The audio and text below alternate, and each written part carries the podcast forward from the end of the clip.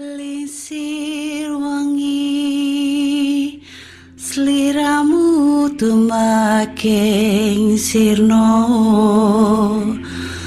Ojo tangi kan muguling Awas jok ngetoro. Aku lagi bang wingo wingo. Jin setan tak Dudu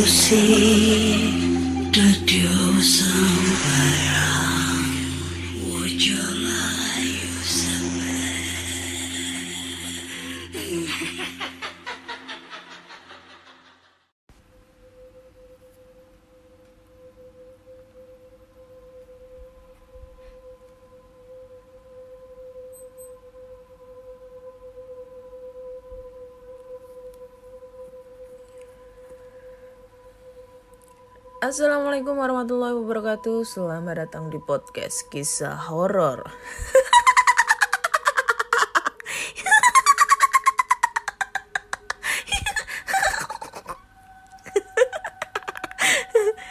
Ketemu lagi dengan aku Ana di sini akan membacakan cerita horor ataupun email berhantu yang sudah dikirimkan teman-teman melalui podcast kisah horor at gmail.com ataupun di DM Instagram podcast kisah horor, DM Instagram Ana Olive serta Google Form yang linknya tersedia di bio Instagram podcast kisah horor.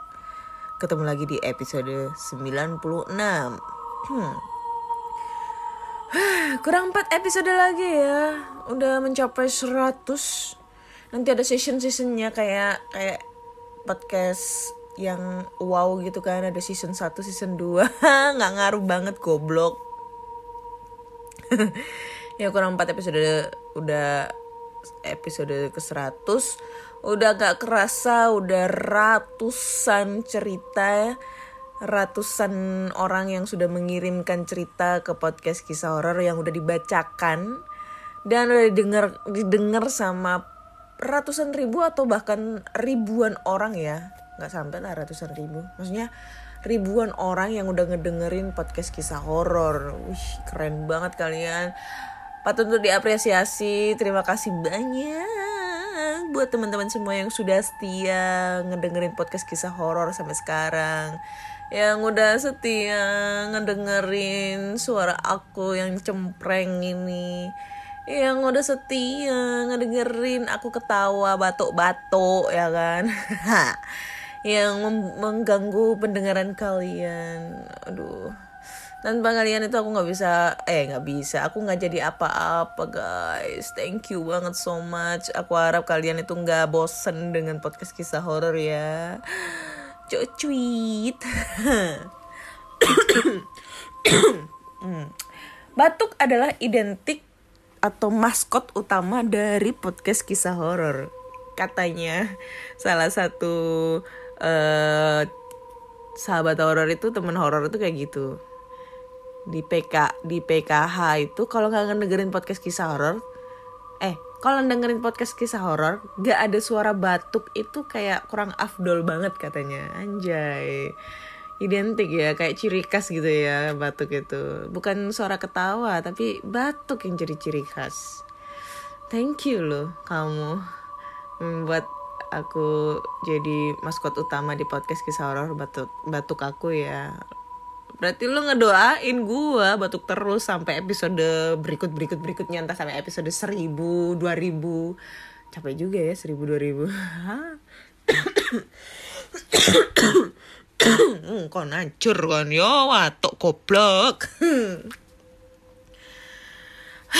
Oke langsung aja kita bacakan cerita-cerita horor yang sudah dikirimkan teman-teman dan kali ini datang dari email dan langsung aja kita bacakan ceritanya salam hangat entah mungkin kebetulan saya mulai menikmati podcast semacam ini setelah mengalami, peristiwa aneh. Uh, thank you banget ya. Penjilat. Yang bahkan sampai sekarang belum bisa saya dan teman saya jelaskan secara logis. Mungkin Kak Ana punya pendapat menarik dari peristiwa yang kami alami. Eh, peristiwa dimulai pada pertengahan bulan Desember tahun 2019. Masa saya sedang libur kuliah, sedangkan beberapa sekolah masih mempersiapkan diri untuk pelaksanaan ujian akhir semester. Saat itu hari Selasa sore, sore yang biasa bagi kawasan kota. Taulah keramaian, kemacetan, keriuhan yang kadang membuat sebagian orang merasa muak Kayak baca novel aku nih. Rasa muak itu tentu saja bisa dihilangkan dengan banyak cara. Tapi bagi saya, mendaki hanya itu satu-satunya cara yang membuat saya waras. Walaupun dikenal menghabiskan waktu dan tenaga, tapi pengalaman dan sensasi saat bersatu dengan alam adalah hadiah yang sulit kita dapatkan di zaman industri industrialisasi ini bukan? Bro, nggak mau daki kah? Udah gatel nih kaki. Celetuk saya kepada teman saya. Dia adalah junior sekaligus partner mendaki saya dalam beberapa kesempatan. Ya, walaupun jarak usia antara kami adalah enam tahun sih. Ketika saya sedang merasakan kejamnya akhir semester di kuliah, sedangkan dia masih asik menikmati masa indah SMA. Wah, boleh tuh, Mas. Mumpung aku belum ujian. Tapi yang pendek-pendek aja gimana? Iya, pendek aja. Kalau gunung itu gimana? Nah, gak apa-apa mas. Kapan rencananya? Kalau kamu mau malam ini kita berangkat, gimana? Gasken. Bisa dikatakan gunung ini adalah surganya para pendaki pemula yang baru ingin mengenal indahnya dunia pendakian. Jaraknya yang tidak sampai 3 jam perjalanan dari kota kami, ketinggiannya yang di bawah 2000 mdpl. Apa tuh mdpl lupa aku. Meter di permukaan laut. Ya. Dengan estimasi pendakian sesantai-santainya hanya 4 jam. Cukup bervariatifnya kondisi trek, vegetasi rumput, hutan pinus, dan tangga berbatu. Kondisi puncaknya yang relatif datar dan luas, serta tentu saja sajian pemandangan ikonik di mana kita bisa melihat agungnya Gunung Welirang yang apabila kita beruntung bisa melihat asap vulkanik membumbung tinggi di angkasa. Rencana awal, kami berangkat dari kota pukul 9 malam, memulai pendakian sekitar pukul 1 pagi, dan semua itu hanya demi melihat semburan matahari pagi. Ya ini bukan pendakian malam pertama bagi para penikmat kesunyian, Film 5 cm sudah mengubah wajah pendakian sangat masif sehingga jangan harap Anda mendapatkan kesunyian saat mendaki gunung di siang hari. Weekend apalagi. Oke, rencana tidak sesuai realita. Malam itu kota kami diguyur hujan deras. Sempat kami ingin membatalkan niat karena minder dengan kondisi cuaca seperti itu. Tapi apa mau dikata, karena kelewat nafsu hajar saja lah.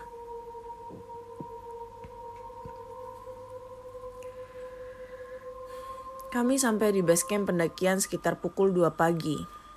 Untungnya hujan sudah reda.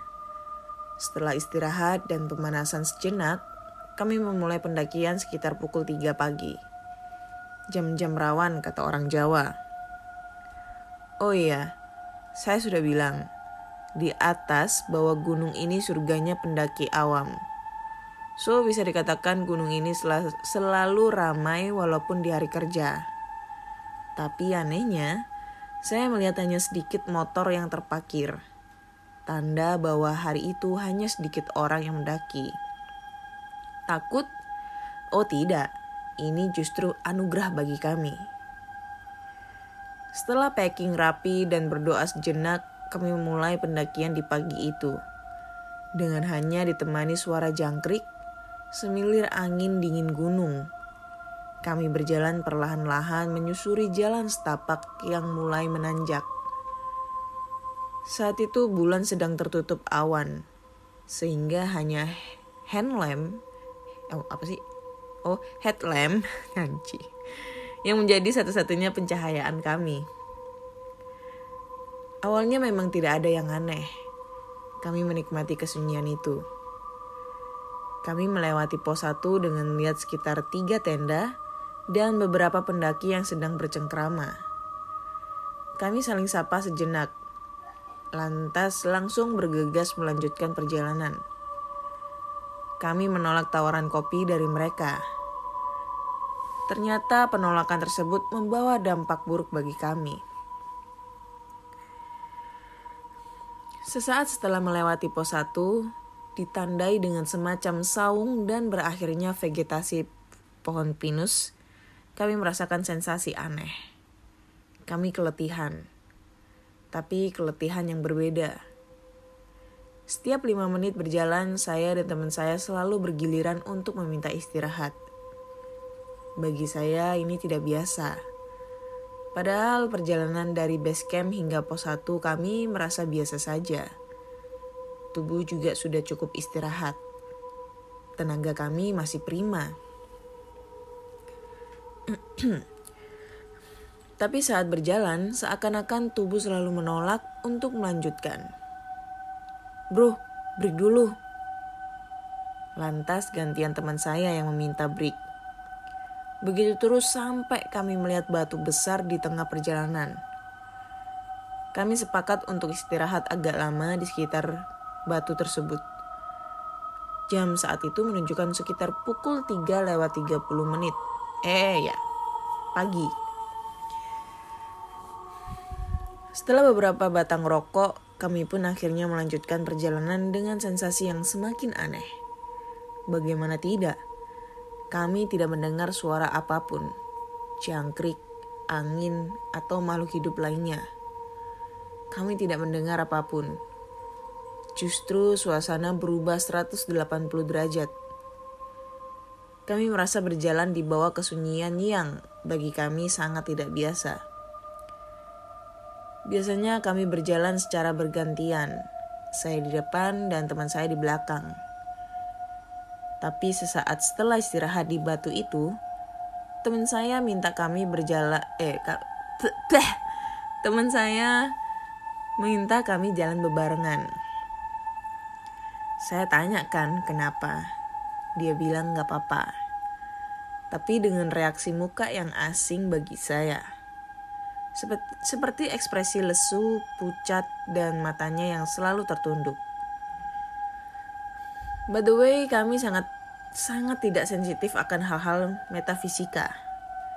Kami tidak pernah melihat makhluk astral di sepanjang hidup kami. Ternyata rekor tersebut terpecahkan di pendakian kali ini. Kami akhirnya sampai di pos 2 berupa saung kecil dengan dipan di sekelilingnya.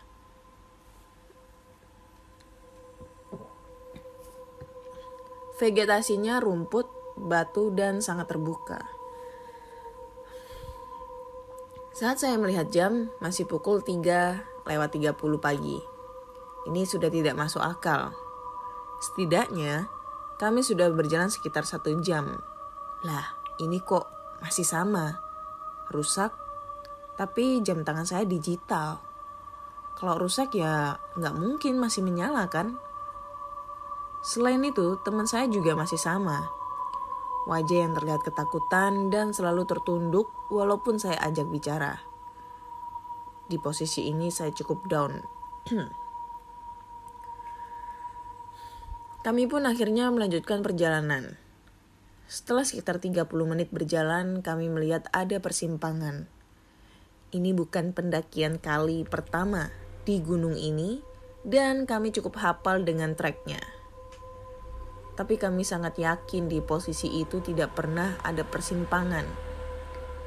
Yang kami ingat, seharusnya hanya ada satu jalan setapak yang mengarahkan kami ke pos selanjutnya tapi persimpangan ini seharusnya tidak ada. Bentar dulu.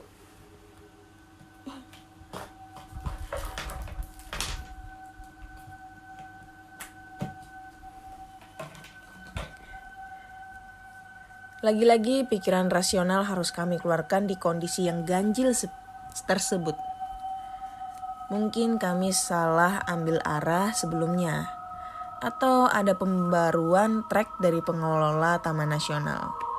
Entahlah, tanpa mau mengambil resiko, kami pun akhirnya putar balik untuk menelusuri trek yang telah kami ambil sebelumnya.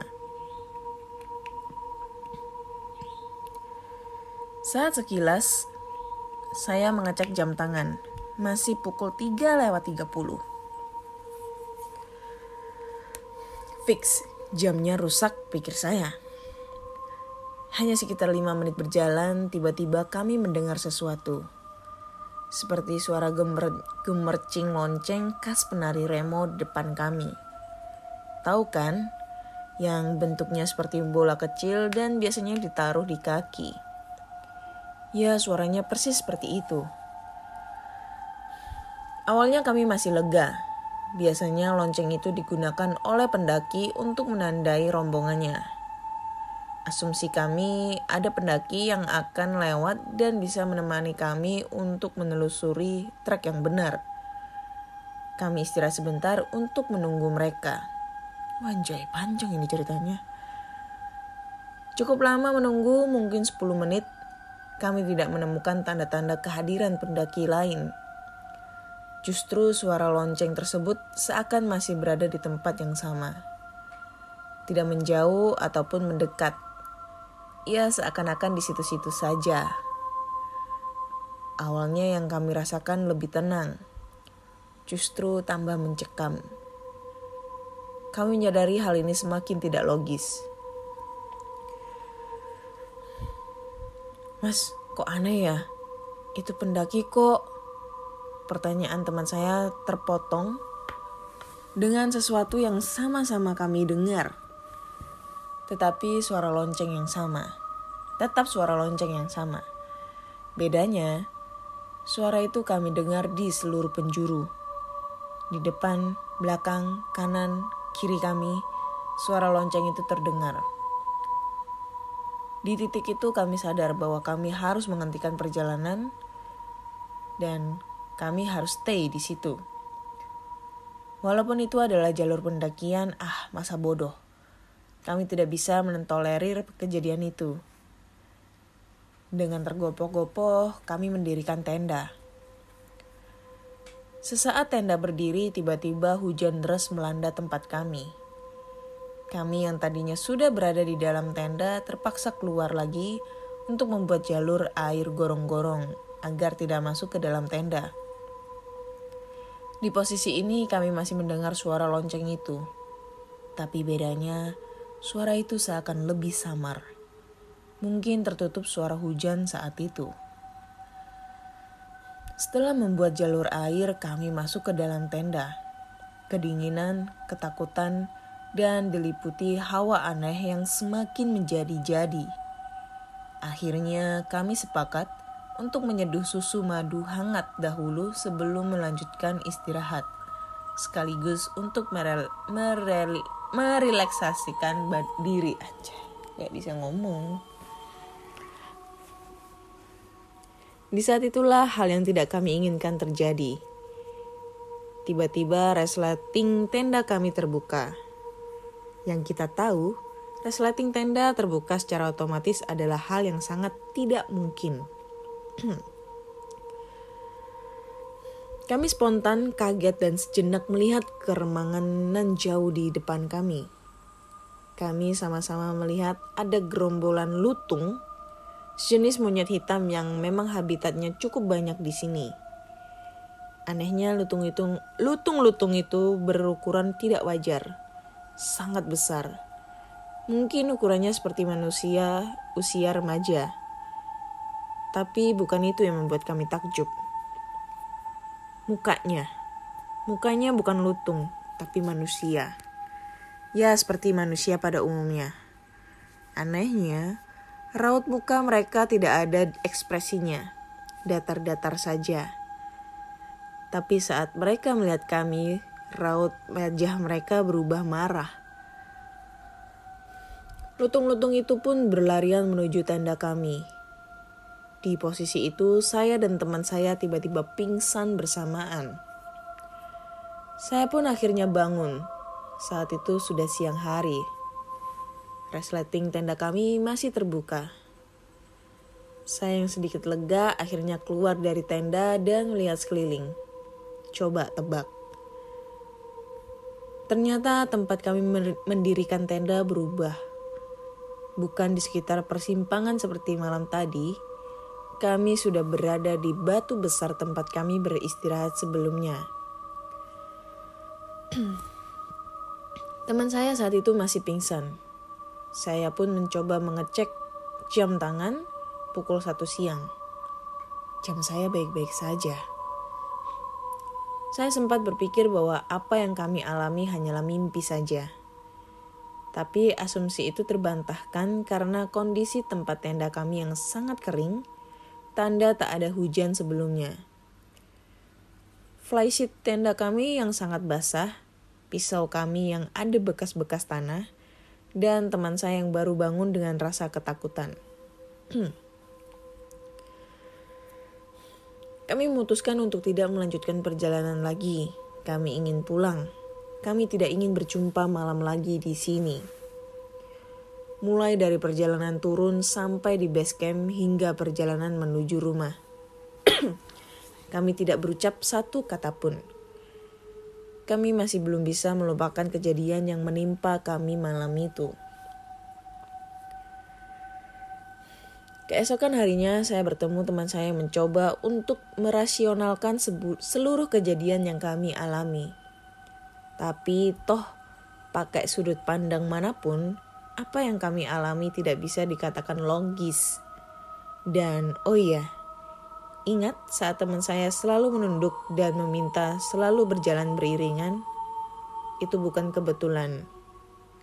Dia bilang bahwa saat dia di belakang saya, dia melihat ada sosok yang berdiri di pundak saya dan memandangi dia anjing lah. Waduh, merinding coy langsung coy. Kenapa endingnya kayak gini? Dia tidak bisa mendeskripsikan dengan jelas sosok itu. Entah itu halu atau matanya yang matanya sedang tidak beres, saya tidak tahu. Sekian yang bisa saya ceritakan. Apakah karena ini saya berhenti untuk mendaki? Oh tidak. Setelah itu dalam beberapa kesempatan saya melakukan pendakian di gunung itu, entah siang ataupun malam. Alhamdulillah saya tidak pernah mendapatkan hal itu lagi. Semoga itu pertama dan terakhir. Terima kasih, semoga kebaikan menyertai kita semua selalu. Salam. Ah, panjang banget ceritanya ya. Panjang sumpah, gila. Hampir setengah jam ceritanya. Tapi keren sih ini. Aduh, keren. Alhamdulillah. Pertama, ini the best banget ceritanya. Kedua, alur ceritanya itu jelas banget ya aduh titik-titik pasnya alurnya itu ke mana ke mana ke mana setelah ini ke mana aduh jelas banget rapi banget berikutnya tanda bacanya cuy nggak bikin pusing sumpah ini kayak baca novel cuy. Beneran kayak baca novel. Rapi banget membuat aku terharu. Dan terakhir itu endingnya gila. Ini keren banget endingnya ini serem banget. Nggak bisa ngebayangin ya.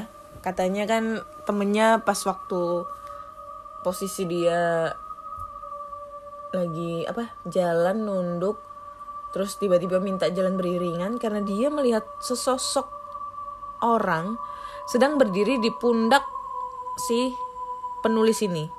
Jadi berdiri di atas pundaknya gila. Nggak bisa ngebayangin cuy. Kayak berdiri gitu aduh. Pantesan ya berasa kayak capek gitu. Uh, lesu kalian itu. Tapi ini masih belum belum ngerti ya. Maksudnya masih belum terpecahkan faktor utama yang membuat mereka itu dihantui itu karena apa? Kalau menurutku karena menolak secangkir kopi itu kayaknya Enggak deh. Karena kalian dikasih secangkir kopi itu sama sesama pendaki gitu, bukan bukan sama orang yang tidak dikenal. Maksudnya yang orang yang aneh atau apa gitu. Ini sesama pendaki. Jadi kalau menurutku itu alasannya enggak pasti ada alasan-alasan lain kenapa kalian sampai dihantuin kayak gitu kayak diteror kayak gitu coba kita cek ya gunung yang deket di Walirang ini kayaknya aku feel banget Gunung Arjuno ini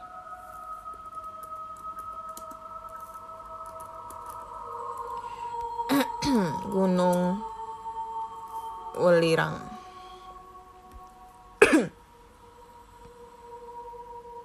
Gunung Arjuno. Fix. Gunung Arjuno.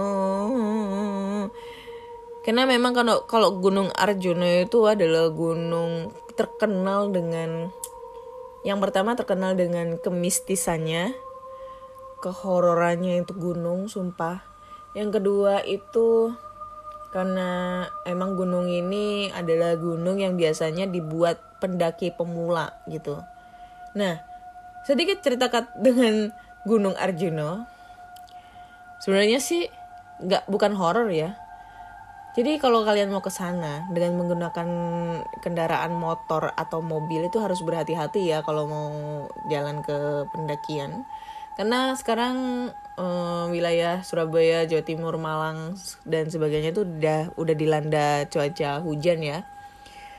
Kemarin pas tanggal merah itu apa hari Pancasila tanggal 1 ya, tanggal 1 hari Selasa itu kebetulan kita, uh, aku sama kakak aku sekeluarga nanya sama kakak keluarga kakak aku itu uh, mau ke kakek bodo air terjun kakek bodo. Sebenarnya sih aku tahu lokasi jalannya lewat mana lewat mana itu tahu. Tapi karena mengantisipasi arah dari dari deket masjid Chengho ke Trawas itu macet itu kan? Karena banyak banget wisatawan yang arah ke sana.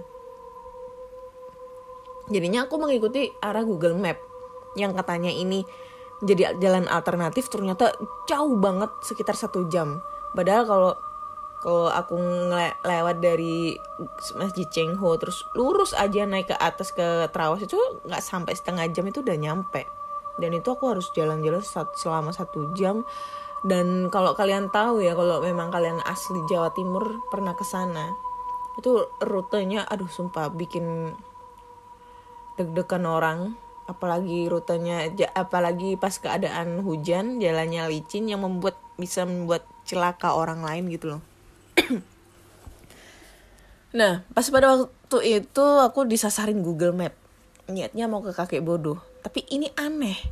Kok rutenya lewat sini Gak taunya itu rutenya itu lewat gerbang untuk pendakian ke Gunung Arjuno tetapi di situ bisa katanya dilewatin mobil atau motor ke situ gitu kan ke kakek bodoh. Akhirnya aku lewat situ dan pos emang kebetulan posisinya aku yang nyetir. Jadi pas ke sana itu uh, pas naik itu mobil aku nggak kuat. Udah gigi satu nggak kuat sampai aku gas itu banku sampai aus bau banget. Tahu kan kayak ban aus itu kalau kita gas terus ban itu terjadi gesekan karet terjadi gesekan akhirnya bau kayak gitu. Nah itu itu sumpah ya sebenarnya sih aku bi aja santai aja gitu loh. Karena aku kalau mendapati suatu cobaan kayak gitu aku nggak bisa kalau aku uh, dalam keadaan situasi yang takut juga aku malah nggak bisa menenangkan jiwa menenangkan pikiran mengkondisikan suatu masalah menjadi lebih baik itu nggak bisa jadi aku harus harus stay uh, stay cool, oi, stay cool anjing lah. Maksudnya harus santai gitu loh menghadapi suatu masalah dan pada saat itu panik semua dong kakak-kakakku. Dan di atas itu udah nungguin motor yang mau turun ke bawah. Pada pada takut juga kan. Soalnya samping itu udah jurang cuy. Udah jurang. Nah waktu itu adik-adikku tuh ponaanku tuh yang masih kecil-kecil tuh pada keluar semua karena takut kan. Nah posisinya ada ponaanku yang paling kecil. Pada saat aku tuh ngegas, gak bisa, akhirnya kita memutuskan untuk putar balik. Posisinya pas putar balik itu emang harus diaba-aba dari belakang. Karena kalau puter itu belakang itu samping itu udah jurang belakangnya itu udah jurang. Kalau sampai aku meleset lurus dikit gitu udah hancur dah akunya. Akunya yang hancur gitu loh. Udah nggak ada akunya. Karena eh, posisinya penumpang pada turun semua tinggal si sopir. Si sopirnya aku lagi masku nggak gelem nyetir nggak play kan? Nah itu. Itu adekku tuh ngelihat sosok. Kat- katanya itu kayak ngelihat sosok. Sosoknya itu hitam tapi hitam kayak apa ya hitam pekat gitu loh hitam pekat tapi berbentuk seperti manusia yang lagi berdiri di atas lereng gitu kan di atas lereng di atas kita lah ibaratnya di di belakang pohon tapi dia tuh ngelihatnya samar-samar gitu loh. Jadi dia kayak ngeliatin kita waktu itu lagi kesusahan mau puter balik gitu loh. Tapi alhamdulillah kita selamat semua. Tapi emang sih Gunung Arjuna itu aduh begitu banyak cerita horornya cerita seramnya pada saat orang eh, pendakian-pendakian. Aku tuh belum pernah ngedaki cuy. Capek. Kemarin aja ke air terjunnya aja capek apalagi ngedaki gunung. Capek banget tapi sebenarnya pengen sih ngedaki tapi kayaknya belum dah belum siap aku capek banget dan takut kenapa-napa kayak gitu Mungkin ada teman-teman pendengar podcast kisah horor yang pernah punya pengalaman horor di Gunung Arjuna atau gunung-gunung lainnya silahkan kirim ceritanya ke podcast kisah horor. Karena biasanya tuh cerita gunung itu adalah yang paling menarik di podcast-podcast mana pun atau termasuk di podcast kisah horor untuk diceritakan. Oke. Next kita lanjut ke cerita berikutnya ya. Waduh, bentar.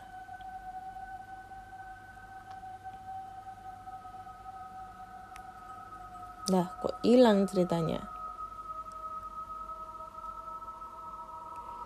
Oke, cerita berikutnya.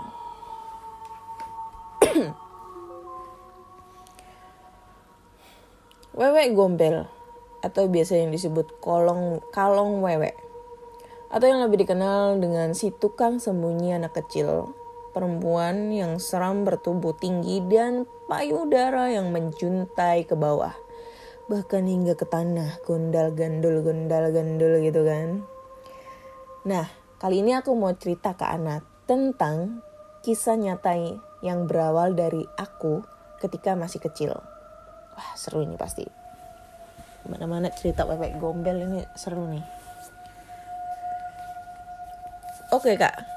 Aku mulai ya ceritanya. Jadi cerita ini sudah sangat lama sekali. Dan kejadiannya itu di salah satu villa di puncak. Karena tuntutan dari pekerjaan orang tua yang selalu berpindah-pindah tugas, kami sekeluarga diharuskan berpindah pindah kota pula. Dan sewaktu aku kecil, aku pernah tinggal di Jakarta. Di Jakarta Pusat, Jalan Menteng. Aku memang biasa melihat melihat mereka dari kecil. Dan aku menganggap mereka itu ya hanya manusia biasa. Karena tuntutan pekerjaan orang tua yang berpindah-pindah, maka saat di Jakarta diadakan sebuah acara perpisahan pekerjaan, yang di mana keluarga kami kebagian akan pindah ke kota Medan.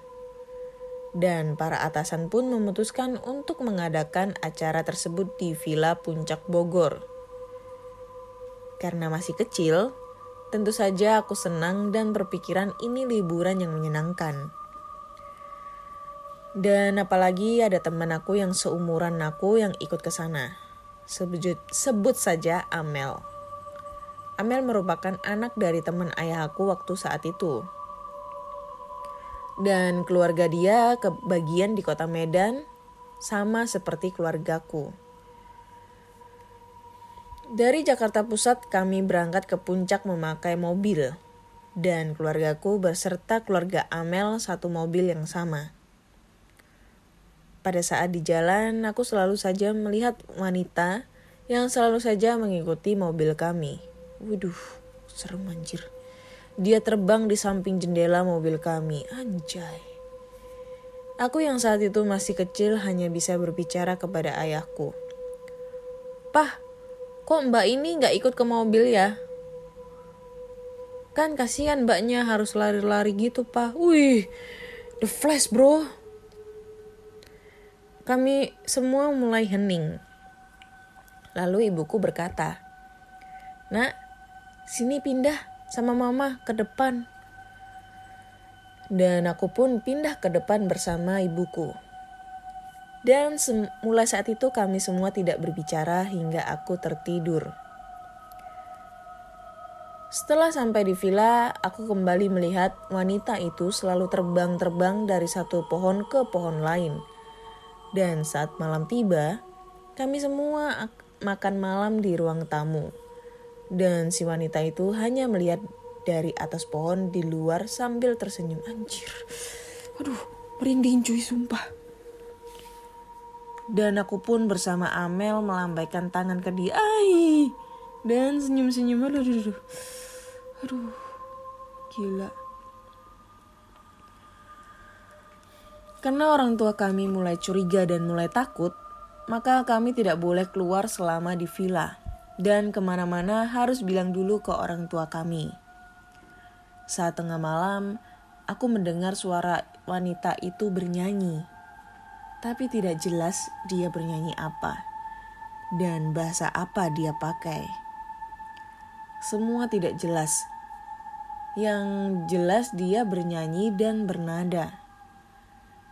Aku pun membangunkan orang tuaku karena merasa terganggu dengan suara wanita itu. mah, mah, bangun. Adik dengar suara mbak yang tadi lagi nyanyi. Mama nggak denger ya? Ibuku pun langsung membuatkan susu Denko hangat. Iya, sponsor bro. Denko, Denko. Jangan lupa ya, endorse. Dan aku meminum lalu terlelap tidur. Keesokan paginya banyak anggota keluarga lain yang bermain sepak bola di depan villa tersebut. Aku dan Amel pun ikut keluar tanpa memikirkan kalau aku dan Amel nggak boleh keluar villa. kami bermain sampai sore. Setelah jam 5, kami pun hendak masuk ke villa. Dan ternyata di pojok ada sebuah pohon mangga yang berbuah. Dan Amel pun bilang, Eh, ke sana yuk. Banyak banget buahnya. Kayaknya manis. Ayo kita ke sana, kita ambil. Bentar ya Mel, Aku mau cari batu dulu. Pohonnya kan tinggi banget. Lalu aku pun mencari batu yang agak jauh. Setelah ketemu batunya, aku pun teriak ke Amel. Amel, ini batunya. Eh kita lemparin. Saat itu Amel hanya diam saja. Dan dia berlari ke arah pohon mangga tersebut. Dan dia melihat ke atas pohon mangga tersebut. Dan terus-terusan melihat pohon itu. Dia tidak menjawab atau berkata sedikit pun. Dia melihat ke atas sambil mulutnya terbuka lebar. Karena penasaran, aku pun datang berlari. Dan setelah di samping dia, aku bertanya sama dia, "Mel, ngapain? Ini batunya." Tapi dia diam saja dan terus melihat ke atas. Akhirnya aku pun melihat ke atas juga dan yang aku lihat. Aduh, aduh aku belum cerita udah merinding anjir. Wanita berambut gimbal dengan senyum yang sampai telinga, tangan yang kurus dan berkuku tajam, ada semacam lebam di jidatnya, dan maaf, payudaranya yang menjuntai ke bawah, dan kakinya yang biru seperti orang yang dianiaya. Lantas Aku pun se sama seperti Amel. Hanya melihat dia terus-terusan anjir. Aduh merinding sumpah gila.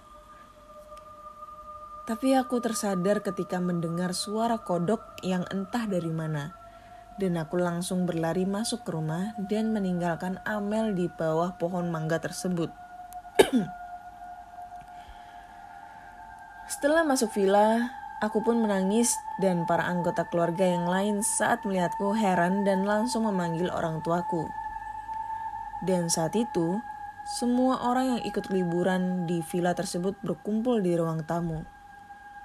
Lalu aku menceritakan bahwa Amel ada di bawah pohon mangga.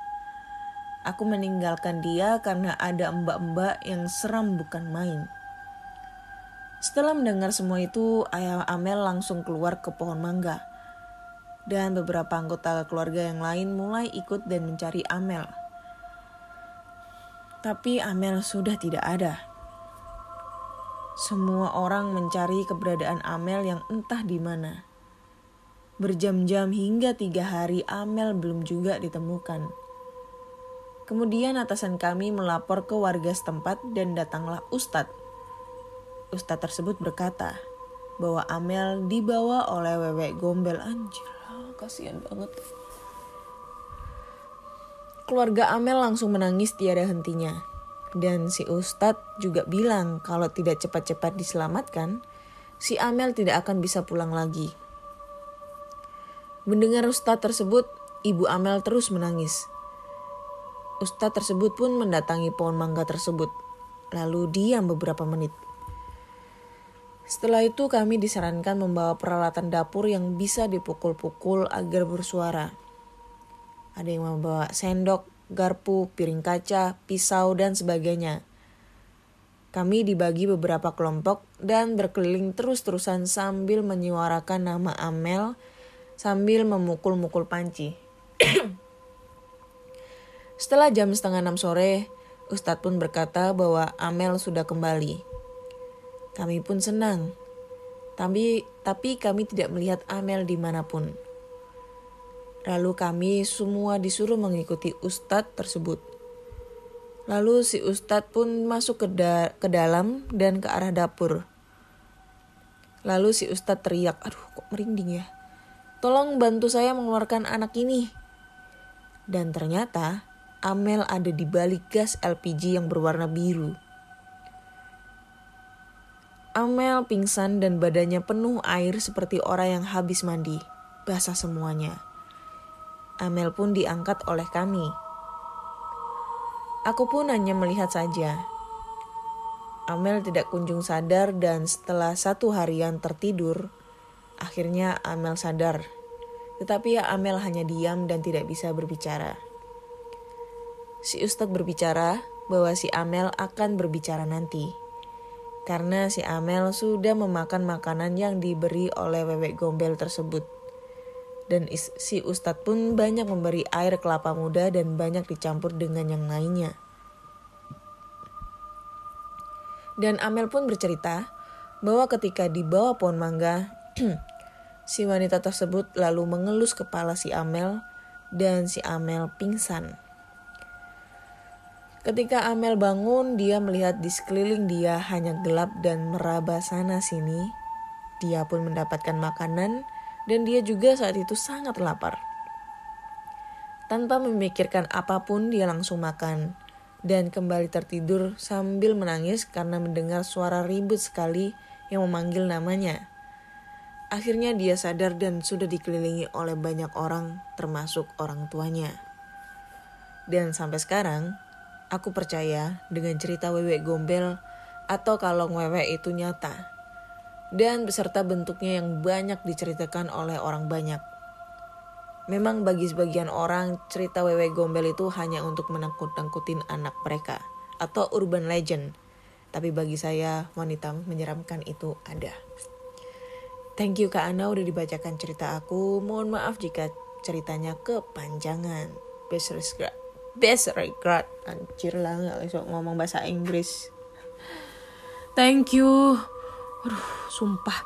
Ini ceritanya kenapa ya dua cerita ini serem-serem abis gitu loh? Yang terakhir ini aduh sumpah gila.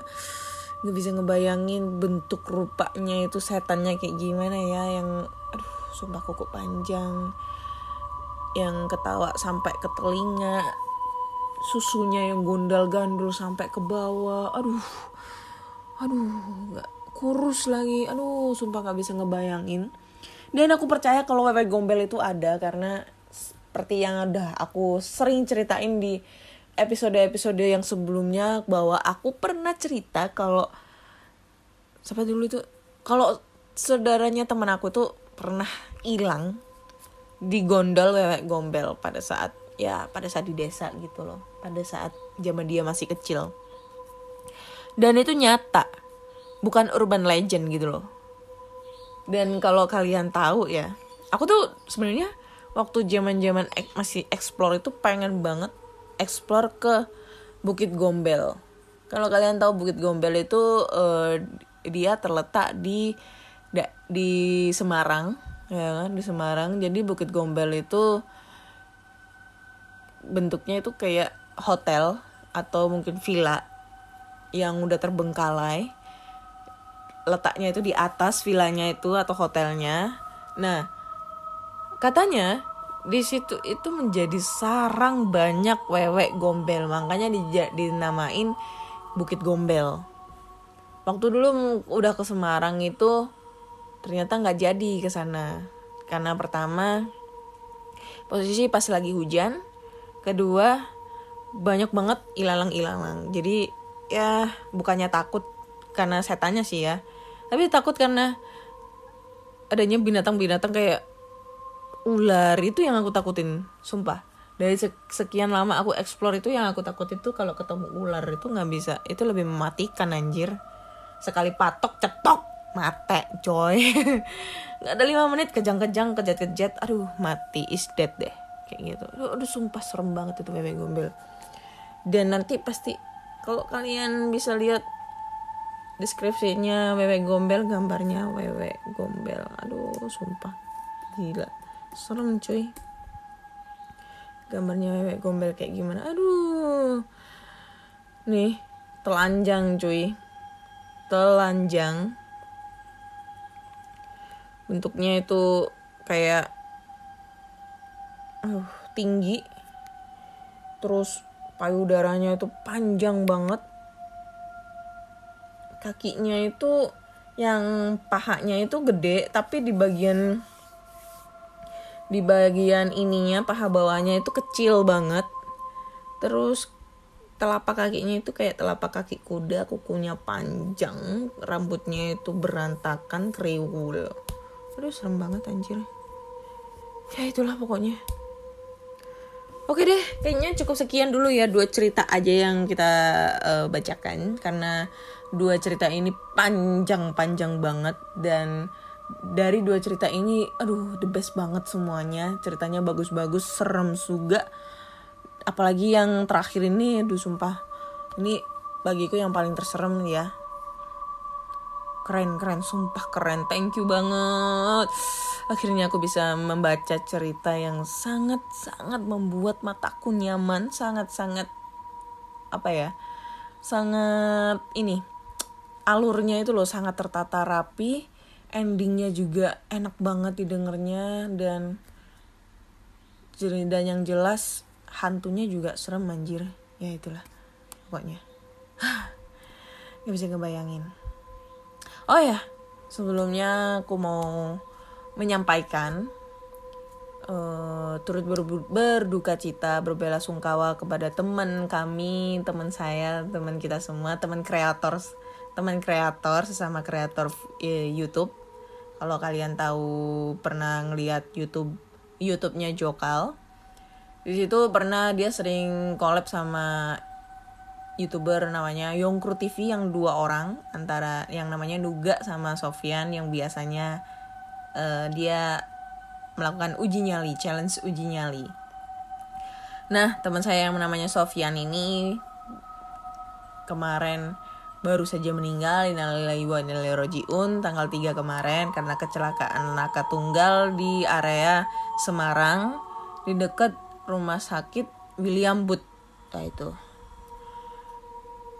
sedih banget karena dia masih muda baru lulus kuliah punya usaha yang begitu apa franchise yang begitu lagi naik-naiknya.